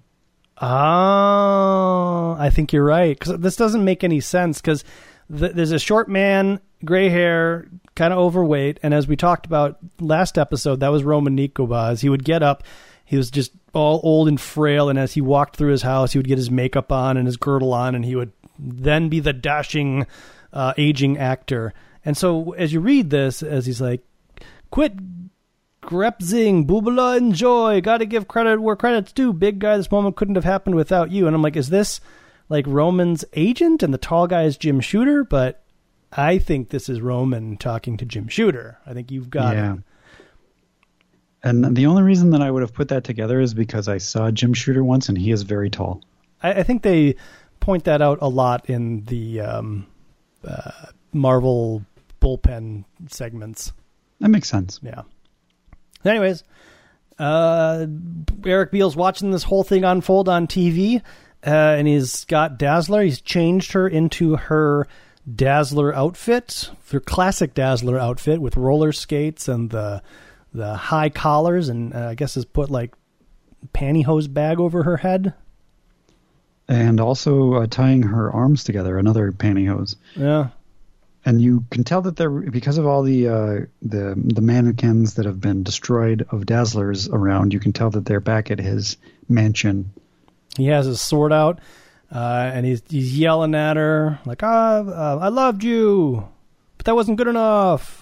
My turn to get even." And uh, Dazzler shoots him with her light, concentrated photon light eyes. Oh, did we miss the part where she actually says Dazzle Blast, or is that coming up? I don't know. I don't. I don't know. I don't remember. Oh, I, maybe maybe we, it hasn't happened yet. But I I noticed that at some point she says, "Yeah, it must not have happened." So she's she tries to stand up, but she can't because she's got roller skates. She's like, "Oh man, roller skates!" And then What's she- going on? She finally looks around. and She's like, "Oh my god, mannequins, pictures, all of me. It's crazy." So she when she blasted her with her eye beams, she punched holes into the nylon, and so now she can see. Yep. Uh, my shot didn't affect him. Oh, I think this is. I feel like she makes a drug reference somewhere here that he's like all hopped up. Maybe not. Oh, okay. I don't remember. Maybe not. I might have made that up. Uh, my shot didn't affect him. Can't fall down again. That's curtains for sure. And uh, then she does say, "He's right. It's taking all my concentration to manifest a, stare, a stroboscopic flashbulb dazzle blast." Someone somewhere in a video game in the video game world read this and was like, "Dazzle Blast." Hmm. I can I- work with that. I really wish stroboscopic flashbulb dazzle blast would have gotten more mileage, though. Stroboscopic flashbulb dazzle blast. Stroboscopic flashbulb. That's too hard. While he's blind, to try to kick him down, so so he kicks her, or she kicks him. She, she kicks him. Ah, here here it is. So he gets back up, and he's like, she's like, he's so whacked. He simply shrugs off any physical blows. So I feel like whacked is a reference to being hopped up on coke. Yep, that makes sense. Brighter you fa- flare, the faster you'll fade. And she thinks if she can, even if she can generate her laser, what is she going to do with it? Maim the man? Kill him? What's her What's her alternative? Uh, you don't want me to do this, Mister Beale. Think fast, Skippy. She thinks to herself. Yep, bringing it back. Uh, more than anything, sweetness.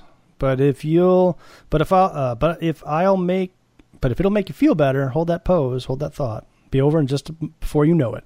Has to be another way. He's irrational, obsessed, impossible to reason with. Chemicals from the drugs, drugs hyping his emotional instability to the ultimate extreme. Suppose then I try to bypass, bypass his cognitive faculties, reach into his back brain. What? Use my light to alter his mood. Yeah. So she projects lights into the back Pretty of colors. his head to subdue him and, and I guess show him the prettiest imagery he's ever seen. He relaxes, he falls to his knees, and he's like, No more, I beg you no more. I never imagined it's possible to behold such glory. To feel so. He gets cut off. Yeah, that's weird. Only the first step down the road, Eric. Rest of the way, you'll have to go on your own. So Dazzler has a new power. it's uh, flooding people's brains with uh, pretty colors, Yeah. which which makes them mellow. Is that my answer? To use my light to help people, to make them feel better about themselves and their world, to bring them in big ways and small joy? Which is really all she ever wanted to do with her music. That's true. But she's she's very different now. She's an adult. True, true that. So the thing is, like every every issue in this run is kind of good, and I think it's just because like this is this is when Chris Claremont has at this point hit his stride, and it doesn't really. I mean, when we're do when we do them sort of this way, it's it's a little bit different, but I think this is just generally a good run of X Men. So even even the issues that may not meet the par of the greatest issues of the X Men of all time are still pretty good. Yeah, um, I am probably the least uh, of the things I've read. I'm probably not as familiar with this as I am some of the older stuff, but I always remember it being um, competent. If that makes any sense, interesting. It's different, right? Because it's it's a little less action packed. Um, we're not really dealing too much with like big supervillains. We're dealing more with uh, character development, I guess. Um, which is kind of nice. And I think that's probably the whole point of, of what Chris Claremont's doing in these issues and, and sending them through the Siege Perilous is like, all right, well, I don't know if he like ran out of steam for the Australia story or if this was always the plan of like, okay, the X Men have done all these things. Uh, follow the mutants. We'll kill them. We'll do some things. Just seems like a lot of work to get to this point where we're reinventing. So I just wonder if he had like a creative change of mind or if he just kind of ran out of like well now what am i going to do like can't really bring back classic villains because they all think the x-men are dead can't keep fighting the marauders and um Genoshans Yeah, I guess at some point when you kill off all your main characters to the world, you have to eventually bring them back. So this is, I think, uh, maybe he's just like writing down. This is this is the path. Sure. You're going to go to Australia. They're you're going to go into the Siege Perilous. They're all going to disappear for a while and be reborn without their memories. I'm going to slowly rebuild the X Men. It's going to be great. Yeah, and I don't. I yeah, I'm I'm uh, curious because I, I um, feel like I've read this section once through, maybe maybe twice through, and I, I don't remember much. I've only read it once through. Yeah. So I don't remember this all that well, but I'm I'm enjoying it. I mean, I I never really met a Chris Claremont book that I didn't like. Right So what can I say? there, you go. So uh, join in. Let us know what you think. Uh, www.xmenpodcast.com. Facebook.com forward slash Danger Room Podcast. Twitter us at Danger Room Go. Email us X or Danger Room at XMenPodcast.com. Go out to iTunes, uh, subscribe to us, leave us a review, some stars, And head out to www.patreon.com forward slash danger room where we've got other content, uh, things that, uh, tons of things, so many things. And you can give us money. That's true. You can always give us money. And our theme music is provided by Lazlo Hollyfeld. Uh, a little bit more to cover here. Um, I read uh, Excalibur number 21. Oh, I, that's good because I, I also read it and I, I don't, I'm lost. Um, it, I mean, it's not like it's hard to follow or anything. I just don't understand why we're here. I don't really know what's happening at all either. This one is it's not um, Alan Davis anymore. We've got some other guy, Chris Wozniak, as the penciler, who has he, he has his own flair. It's definitely not uh, Alan Davis, but it's also it's it's good. I, I like it. It's different. It's Um, kind of got some Art Adams vibe going on here. Kind of. A little less detailed, maybe mixed with like some John Romita with the kind of blocky faces. Yeah. So as near as I can tell, we start off in a reality where Captain Britain is a superhero known as Crusader X, and he's got a whole history uh, with the police. There's one police guy who's like, "I don't like supers. They killed my wife," or something like that. Which, interestingly enough, it's like the plot of The Boys. Have you watched The Boys? I haven't watched The Boys. I've always, Hmm.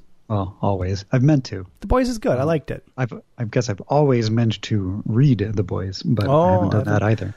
Well, the series is good. I, I've not read it either. Um, the Excalibur train shows up, and they're trying to investigate the mystery. Um, meanwhile, Kitty is in, I think, the real world, but she's in I Bri- believe so. Yes. Brian's house. I, I, I don't know where Jamie is, because I think he's in that other reality. Well, no, Jamie is okay. Yeah, you're right. I don't know where he is. Uh, I think he's in our world though, or the real world, Could the be. Excalibur real world. Could be. Because last issue, Kitty encountered him in the Excalibur real world at the same time as Excalibur encountered him in the the fake world that they were in at the time. That was like race cars and anime. Right. Um, I feel like this is new information. We we we find out that Kitty's parents are in the federal witness protection program. Yeah, I, I wasn't sure what that was about. Okay. So uh, yeah, that made me kind of question like what reality she's in, but I'm pretty sure like Excalibur is still stuck in the cross time caper verse. And Kitty's in the real world, and she's like, "Oh, I lost the X Men, now I lost Excalibur." And then she's like, "I can't even go back home because my parents are in the federal witness program, and if I go see with them, I got to join the program too." And I'm like, "What? When did that happen?" but Or why? right, Like, what it- happened in Kitty's life that they had to go, or their, I guess their lives, that they had to go into the witness protection program? Well, first of all, Kitty's parents got divorced, which was like a big deal, if I recall correctly. And then uh, uh, Kitty Pryde and Wolverine, like her dad got caught in like some bank fraud stuff. I thought it was kind of what kicked off that adventure. okay, and then ninjas. And then ninjas. Uh, but uh, So is that why he's in the witness protection program because of ninjas? sure because of ninjas? All right, we'll say that that works for me because I they, I think you're right. That's the last time we saw him. And did they ever get back together? I I don't know.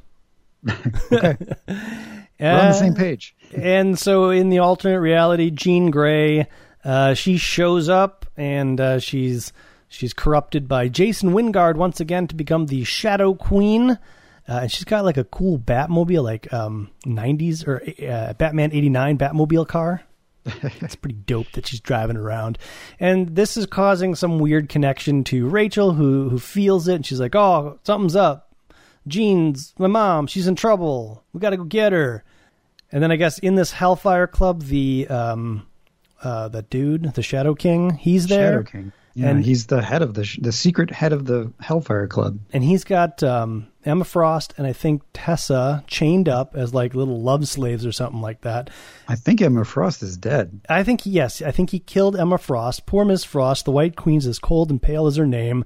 Hardly the scenario mastermind you guaranteed, because I guess they were going to use Mastermind and Emma Frost to push Jean Grey over, but then Emma died. Says there's a psychic backlash, and then I guess Ah. that killed Emma. Okay. And then Tony Stark's here for some reason. Yeah, this is I.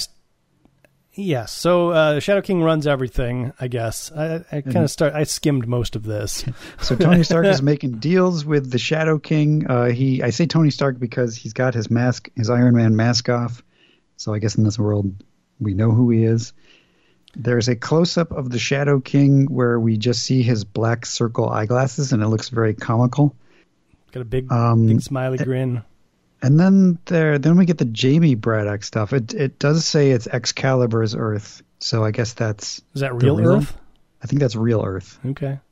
Well, there's a lot of weird stuff happening on real Earth with Jamie. And there's this Braddock. Vivian character and Vincent and Vixen, and I don't know who these people are. Are they Excalibur characters? Have we seen them before? I don't know.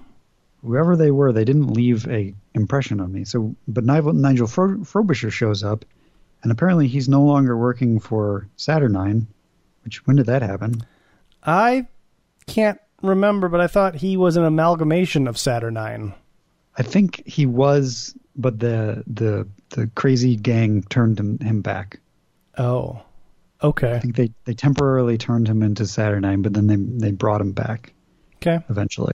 I don't know when he turned to start working with Jamie Madrox. Oh, it was it was the same issue. It was at the end of the issue, I think. okay, so that's Jamie the issue walks that up Jamie and- Madrox defeats the crazy gang. Yeah, and and Nigel, he I think he rescues Nigel, and then they form some sort of connection somehow. I don't know. It's all very confusing. Uh, then we I get some. I think Ja- Jamie Madrox uh, is working with Nigel and and uh, and he's a gangster now. I guess I don't know. I also, I guess, in this alternate world, like Nightcrawler is a, a super bad villain. I don't know. I don't know why we're doing the Jean Grey story again. No, I don't either. Well, but this time it's with Shadow King. Right. And And so, the, well, the the Shadow King thing I get because if if we read that we read that article that said that Chris Claremont was trying to tie Yeah. everything together into a big crossover. oh, maybe this is And the I'm- seeds of that. Like this is going to I'm- bleed over into the real world. I'm thinking so. Yeah, I'm thinking the Shadow King is somehow appearing in all the comics at the same time has to do with each other. Yeah, I I think you're right. So maybe the cross time caper was supposed to end with with some bleed over and all this stuff kind of coming to a head, but that, somehow I don't think that's what happens. No, I don't think so either. Um, but but I don't know why. Like, why is Chris Claremont doing his greatest hits? It's like we already did Jean Grey and the Hellfire Club, It's and an it's an alternate world. I don't know. I guess it just seems weird. Uh, so Shadow Queen, aka Jean Grey, Dark Phoenix, she shows up and kills Press Professor and Moira, That's Um, right, she does. and that's when I when forgot about that. Rachel's like, "I got to do something about this." Things get super weird, uh, and the Shadow King kills Jean just as Rachel shows up, and she's like, "Oh man, I lost my mom again." Something like that. The uh, mother daughter communicate a little bit, hmm and uh, Jean says, "I'm not your mother. I wish I was your mother," or something like that. Um, and then the Crusader X shows up and uh, beats up Nightcrawler. Right, because in this reality, Nightcrawler's like a super evil. And then the rest of Excalibur shows up after Crusader X has taken Nightcrawler away, and suddenly they're like, let's not go after Phoenix, let's go after Nightcrawler because Phoenix left Nightcrawler behind to she ran out on her teammate. I mean, you weren't there. You don't know what happened. So Rachel is now as as Jean dies again. She she says that it's an eye for an eye, a life for a life. So now she's going to go after the lords of the Hellfire in this alternate reality. I think earlier in the book, either Megan or or Nightcrawler was like, "Eh, "But this isn't like your reality. Like this isn't like you don't have to worry about that." She's like, "No, it's my mom. Doesn't matter." It's very weird. Um, I was kind of worried that this was what was going to happen with such a long story. It's just going to get crazy. I guess I could also point out that the cover is kind of an homage to issue number one, but Oh yeah, it is. not not as well drawn. But Um, they stopped numbering the cross time caper, which isn't a good sign. it's just gonna go on and on and on. New Mutants number eighty-eight. I'm gonna be honest, Adam. I actually enjoyed this read. Uh, yeah, it was pretty good. I mean, it's it's it's it's I think here's the problem I have with the New Mutants is I think um, feel like Chris Claremont and uh, and then ultimately what Louise Simonson. I think they they were trying something different, and um, it didn't. To me, uh, I guess it focused more on these characters and and, the, and their development in as mutants in a world that hates and fears them. to be Mhm, cliche, uh, but didn't really feature outside of a little bit of the Hellions and Emma Frost didn't feature kind of like an ongoing narrative or it didn't to me didn't feel that's why I could never get into New Mutants because I was like where are they going with this? And it's all weird stuff is happening and you know constant art changes and this story not so much the last story because the last story I didn't I think was you know just catching up off of the Asgard story. But this story like I want to say it's like good but it was it moved. It was like a it was a quick read and I don't say that in a negative way like it, it, it was well paced there was some action some good dialogue some questionable art in places.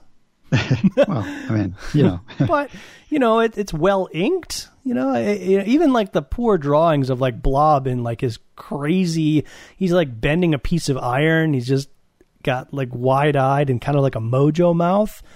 You're like well but it's still pretty well inked yeah. I mean, it's it's very uh, clear what is happening in the art, so it's not it's not like messy.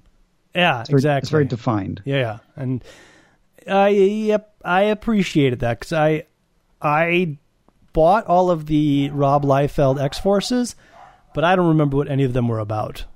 I sort of feel like that's what this is too. I don't. I mean, I've never have to read this ask you before. in a couple months. Yeah, Are you going to remember this? probably um, not.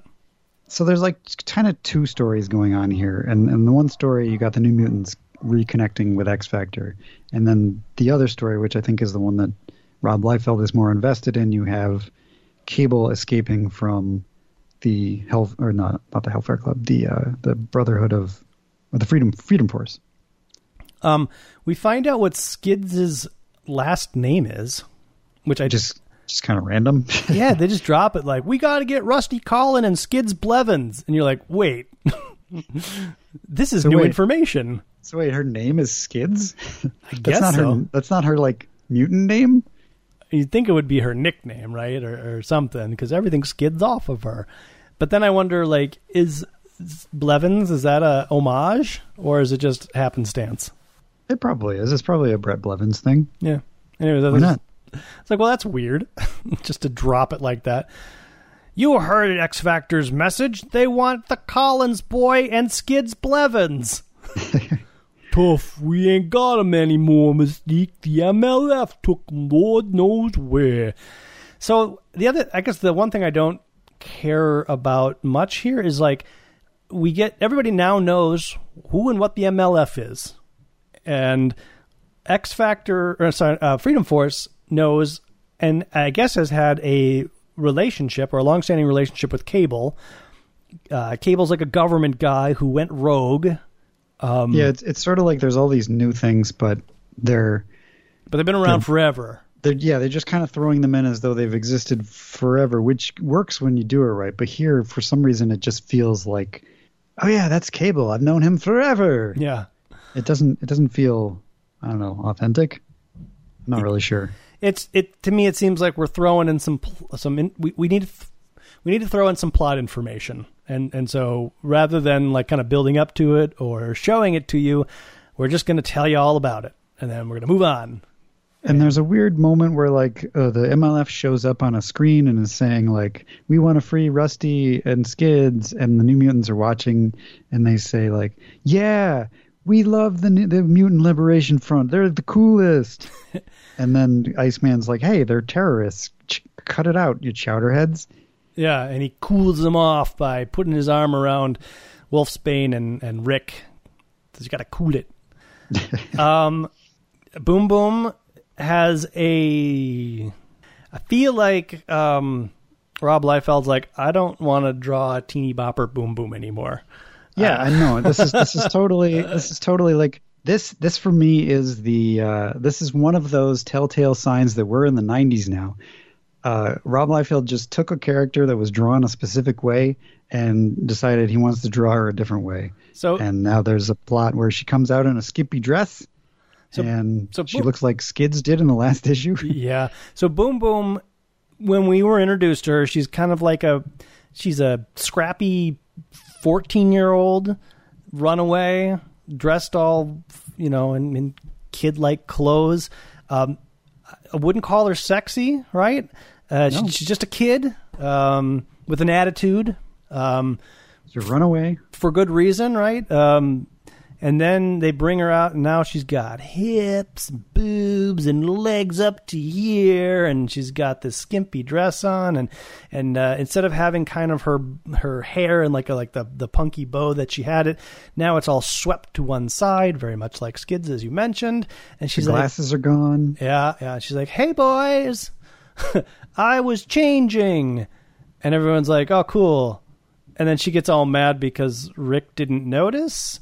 And Well, if you if you if you go to the previous page in the uh, lower right hand corner, Sam is looking at her as she comes in, and it's hilarious. Just the look on his face is like, "Zoinks!" oh yeah, his mouth is wide open, like, "Oh my god!" And uh, we get this this whole little subplot of like, "Oh, I, I did all this for Rick, and and he's just paying attention to to Wolfsbane. She's gross. And look at me, I'm all '90s hot." Which again feels like a plot. I, mean, I feel like this is like they should have started this over at issue one. This is New Mutants issue one or two, and uh, you know, and maybe that's why they eventually did X Force, is so that they could kind of, you know, sweep all this stuff under the rug. Yeah. Everything that was built up to this point doesn't matter anymore, and we're just gonna we're gonna make these characters be who we want them to be, which comics do all the time. So I mean, it's like. It's, it's just what happens. And the dialogue here is not especially great. So I feel like uh, Louise was under pressure to write some crappy dialogue, or she it was Marvel method. And she's like, "What am I going to do with these panels?" But um, she's like, "You don't like what I look like? Oh, I guess you do like what I look like." And then Rick is like, "Yeah, it's not bad for white trash. must the, that look must be in this year." And and she's not like offended. She's like, "Oh, you're you you are the punk rocker. Look, went out last year." And then she's like, "You win this time, Rain. You didn't even know you were playing a game." So it's just like creating drama out of thin air, which I don't feel like much has built up to this. I don't feel like No, anything has built up to this. So I don't know. It, it was uh, is interesting, and I also you know it, it kind of makes me feel a little uh, gross just because you know uh, Boom Boom. She's still fourteen, but they she, they got her dressed up like a like a pinup model. This is the '90s. Yeah, Uh, Boom Boom before was the 80s. Now Boom Boom is the, the 90s. yeah, fair enough. So yeah, then uh, we get some very comical drawings of Blob, which I got to be honest, I don't really mind most of these. The one picture I, I kind of laugh at is his gigantic mouth picture. Yeah. Um, yeah. Uh, they they do the thing where uh, Cable throws up a uh, string in front of Crimson Commando or Super Speed guy, whatever his name is, Silver Saber. It's not And- though. This is a mistake, and it took me until just now to figure this out. Because the blob says "Silver Saber, stop," and I'm like, "Silver, Silver Sable, Silver Saber." It just didn't feel right. He's Super Saber, Okay. So they got him confused with Silver Sable. right? Okay. But Louise Simonson should know better. Well, somebody should have known better. Somebody should have caught that. Yeah, it, I was like really having a difficult time pronouncing this. It's like this isn't working. This doesn't feel right. And I kept saying Silver Sable. I'm like, isn't that like Wolverine's girlfriend or something? uh, anyways, Um, So so Cable throws up a tripwire or a I guess a neck tripwire so that he will just like before run into it. But it's it's shown that he knew that Blob would see it and stop super super saber. Super before- Silver Sable Saber. super super silver surfer saber. yes, Silver Sable. Surfer's in this issue. Um so it's like Cable's not that bad. I mean I mean it could have been wrong and he could have de- like log- lobbed somebody's head off, but whatever. I feel like the editor, and I don't know who the editor is this of this issue is. Like, wouldn't he send this one page back and be like, "Y- "You got to redo Blob. Sorry, his that mouth is not is not normal." No way, man. This is what the kids are love now. Um, who is the Do you see those McFarlane issues? They're selling like hotcakes. It's Tom. Def- Liefeld kid, he knows McFarlane. yeah, it's Tom DeFalco, and I think by all accounts, Tom DeFalco is like, "Yep, let them do whatever they want." Yeah. So, yeah, this is selling books. yep. Um, Rain calls Moira, and it's evil Moira. So this kind of ties in with where we are with the uh, X Men continuity. And uh, evil Moira, for some reason, wants Rain back now, and she's going to come get her. She doesn't feel like. I mean, I guess the, who knows what the Shadow King or Legion's plan is. right. So may, maybe Legion does want her back. I guess that makes sense. I'm okay with it. Yeah. I wasn't okay with it before, but I just talked myself into it. It's kind of how this whole issue worked. Yeah, I'm okay with it as well. Um, and then the issue uh, ends. Uh, Cable gets away, steals a helicopter, flies away. Um, and then the issue just kind of ends, kind of like it did last time, where it's like there's no resolution really. It's just just come back next time, uh, which works for me from a pacing perspective. I like this issue.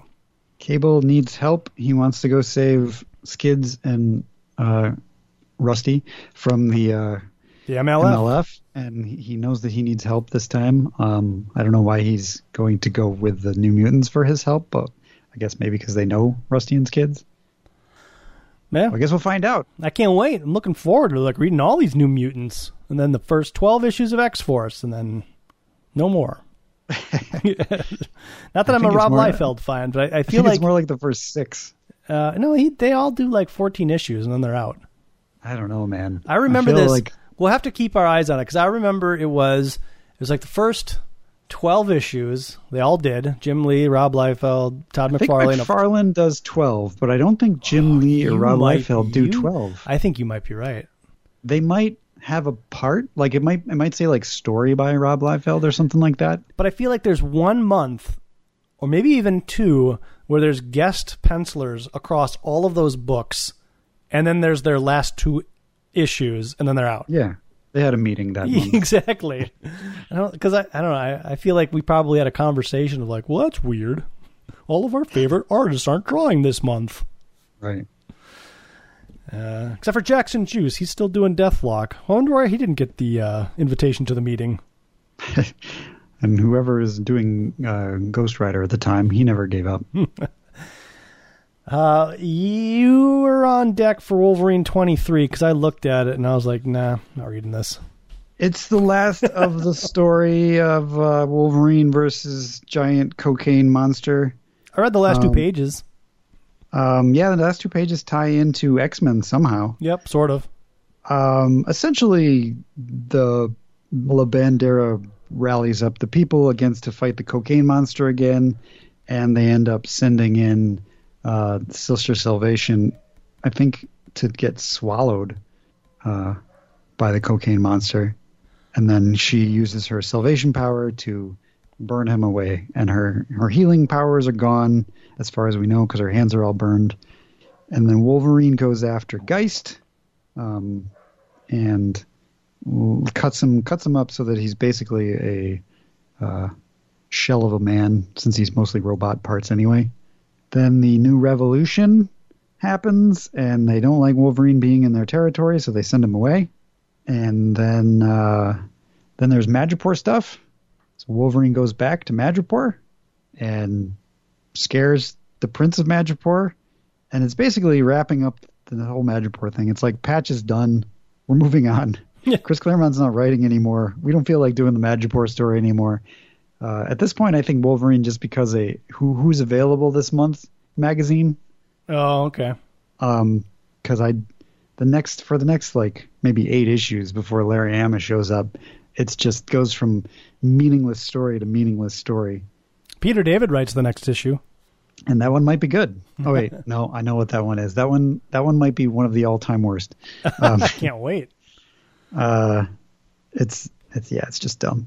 And then at the very end, uh, Magneto shows up. We get one panel of uh, Wolverine returning to the Outback in his Jeep, and he's like, I got nothing in Madripoor. All I got is the X Men, and I'm and they're waiting for me. Right. But at the beginning of the issue, it says this issue takes place before X Men 251. So nobody's waiting for him. So he was driving back in a Jeep, so there's a Jeep here. So maybe Mhm. uh It all ties together. This is exactly what happened right before that. Yep. And then Magneto has a conversation with Geist where he's like, I don't like Nazi war criminals. Um, let's go inside, my friend. And they go inside. And I'm assuming Magneto's going to mess him up. Yeah, he's got like this little robot thing that Magneto messes up. Yeah. Yeah. So X Factor number fifty three is uh is an issue of comics. This one was pretty good, although it was all over the place. Um, The cover kind of says it like Iceman goes on a date, Caliban's triumphant, Sabretooth hunts, and Cyclops pops the question. so it's hit or miss. The Cyclops pops the question, and the Iceman goes out on a date stuff were g- pretty good. Yeah, the rest of Caliban triumphant stuff was kind of annoying, and I don't remember Sabretooth hunting. Did So that happen? Let me summarize those two stories. Uh, Caliban is looking for Sabretooth, finds Angel. He's like, I will prove myself by killing the Angel. They fight, and Caliban doesn't kill the Angel. Uh, Sabretooth hunts i- is, there's a couple of panels with Sabretooth in background shadow panels, and he ultimately catches up with the um, mole. Oh, is that his name? Yeah, something like that, whatever his name is. Uh, and he's like, I'm going to kill him. Which is like, he's kind of like this helpless dude. Like, you're not really proving anything by killing him. Uh, it's, I think he's he's following up on the Marauders stuff. Sure. He's probably been hired because I at this this point I think Sabretooth is a mercenary for money. Sure. So Jean and Scott they go out on a date, but uh, Jean keeps seeing Jason Wyngarde. So I don't know, is this kind of like seeping in? Is there an editorial note like, "Hey, let's do stuff with Jean this month"? It's Jason Wyngarde month. And uh, we also get some. We we get to see Scott and Jean in a way that we really haven't seen them in quite a while, uh, where they're just they're just hanging out. They're they're throwing snowballs at each other. They're rolling around. They're they're kissing. Um, and uh, eventually, as they're rolling around kissing, uh, Jean keeps having flashes, and she's like, "Look at those buildings over there. That one looks like a butt. Have I ever been to Arizona?" And then she gets a flashback of Phoenix and Cyclops uh, kissing on the butt when Cyclops doesn't have his glasses on. And uh, uh, he's like, Scott's like, it doesn't matter. We love each other. We make each other happy. Marry me. And then she sees visions of Scott saying, Madelyne, marry me.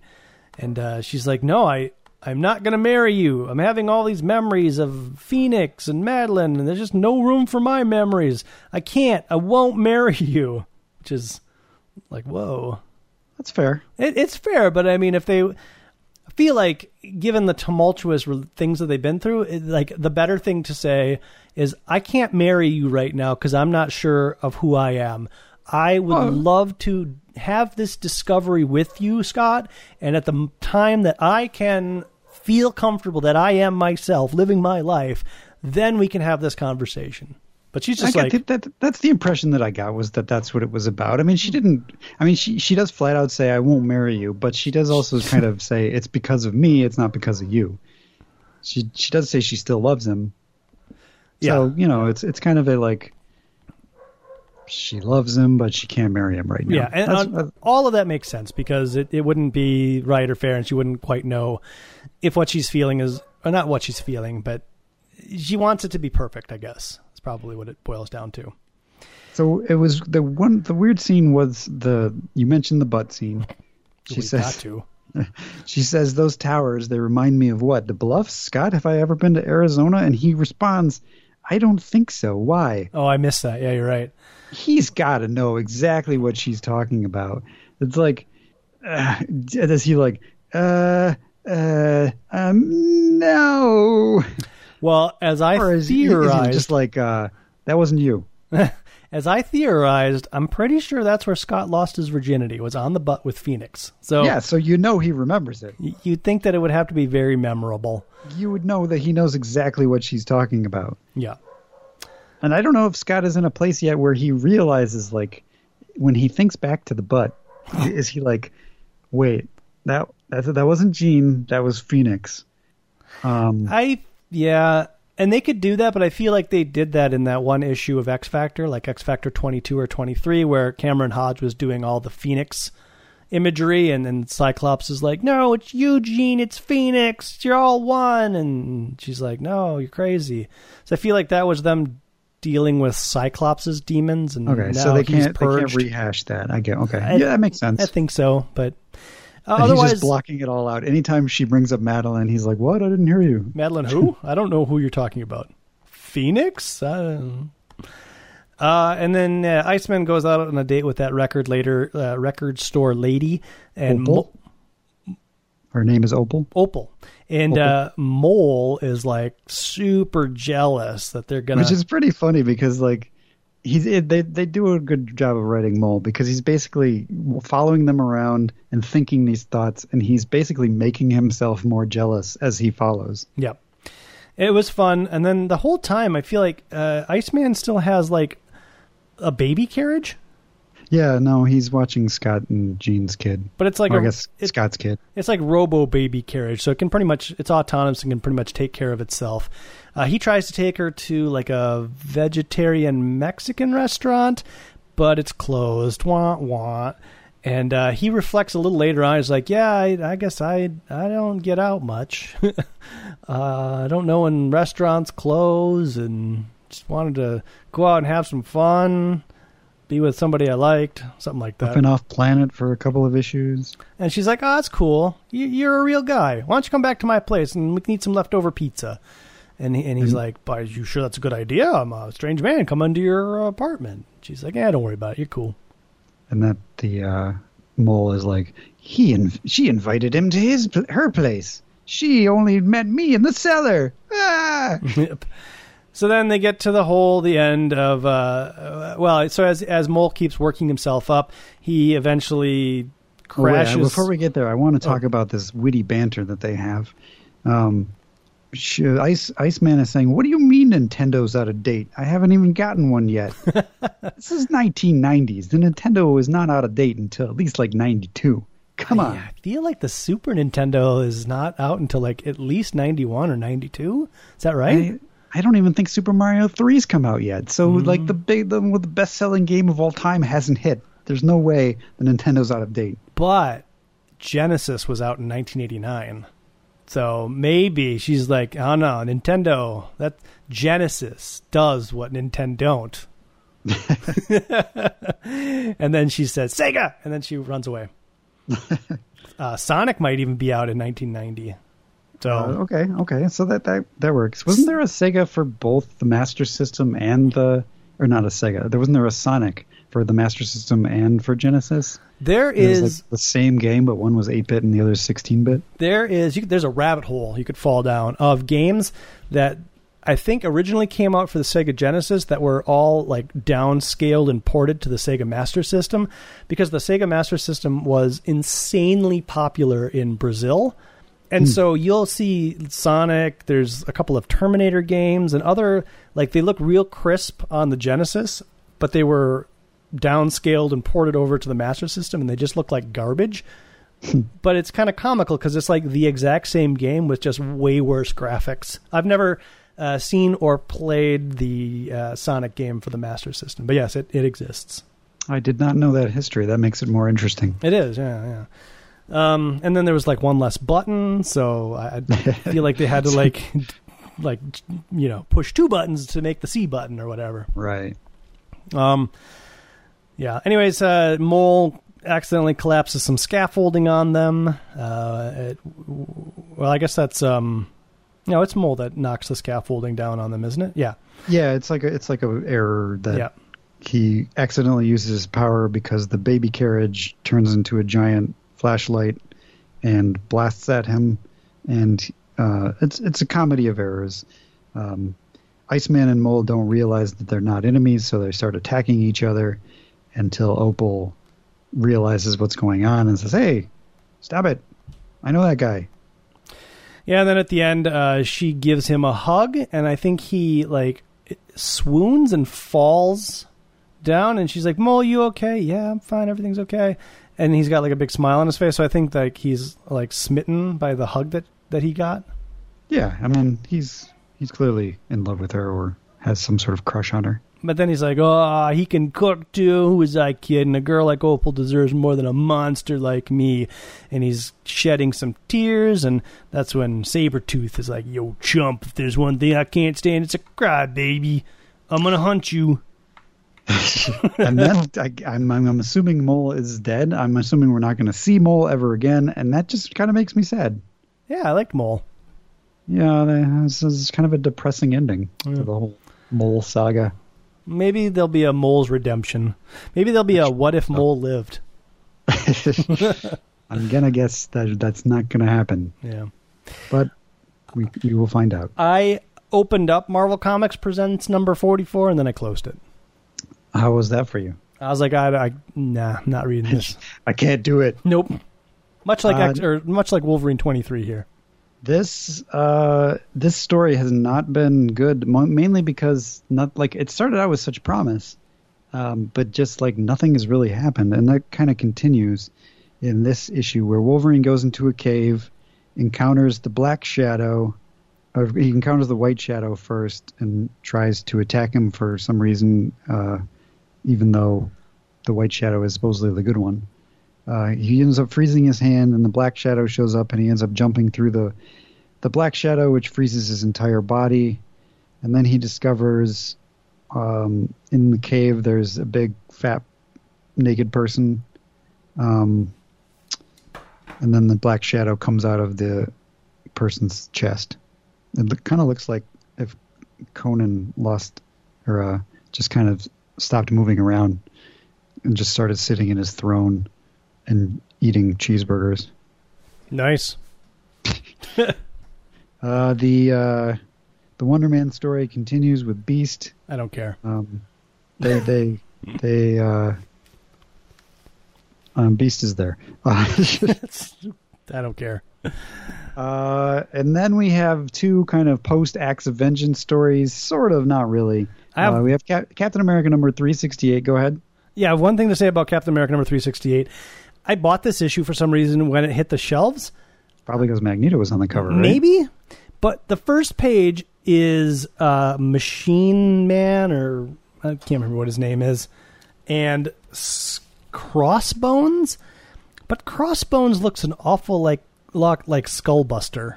Oh yeah. So I thought this was a Magneto Reavers tie-in, and if you read Wow. it, it you're like okay, uh, but eventually you're like, wait a minute, he works for the Red Skull. I don't know what the hell's happening.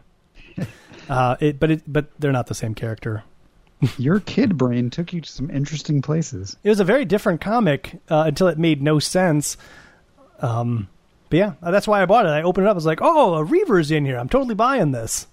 But it's so it's not Magneto is not actually in this issue. nope, it's a robot.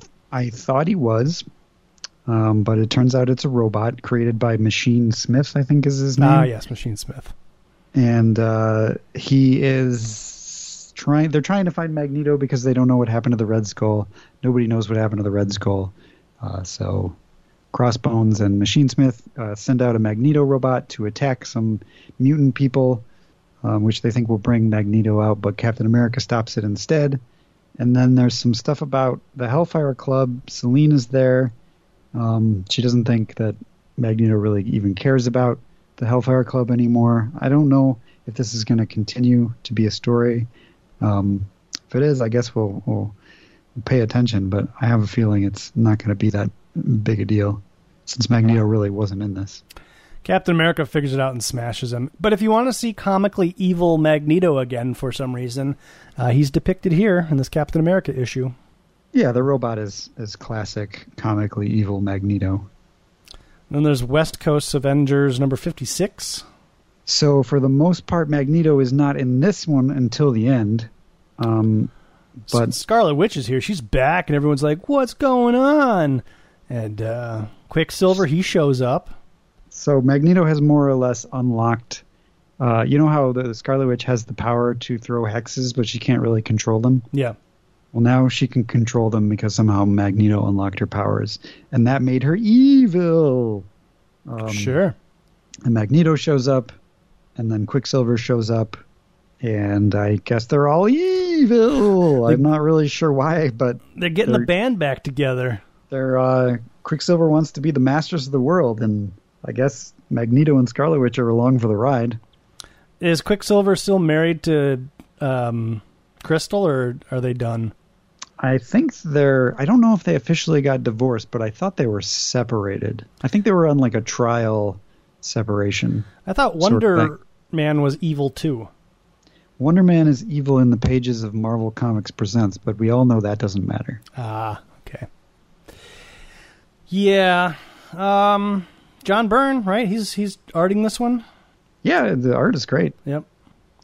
Mm-hmm. Layouts, panels, all every everything's got that classic Byrneism. No, oh, I mean, it's actually I mean, if you read the whole thing, it's it it flows pretty well. he's the writer and penciler. Yeah, I read most of it. It was it was it's a pretty good story, but I really didn't care about you know the Hank Pym connection and all that stuff. But all right, Adam. Anything else? No, that that'll be it. I think that was more than enough, don't you? I do think that that was more than enough. Probably more than enough. Anybody wanted to hear about Police Academy or the uh, career of Bobcat Goldthwait. No way. All right. Well, until next time, everybody. My name is Jeremy, My name's Adam. and the Danger Room is closed.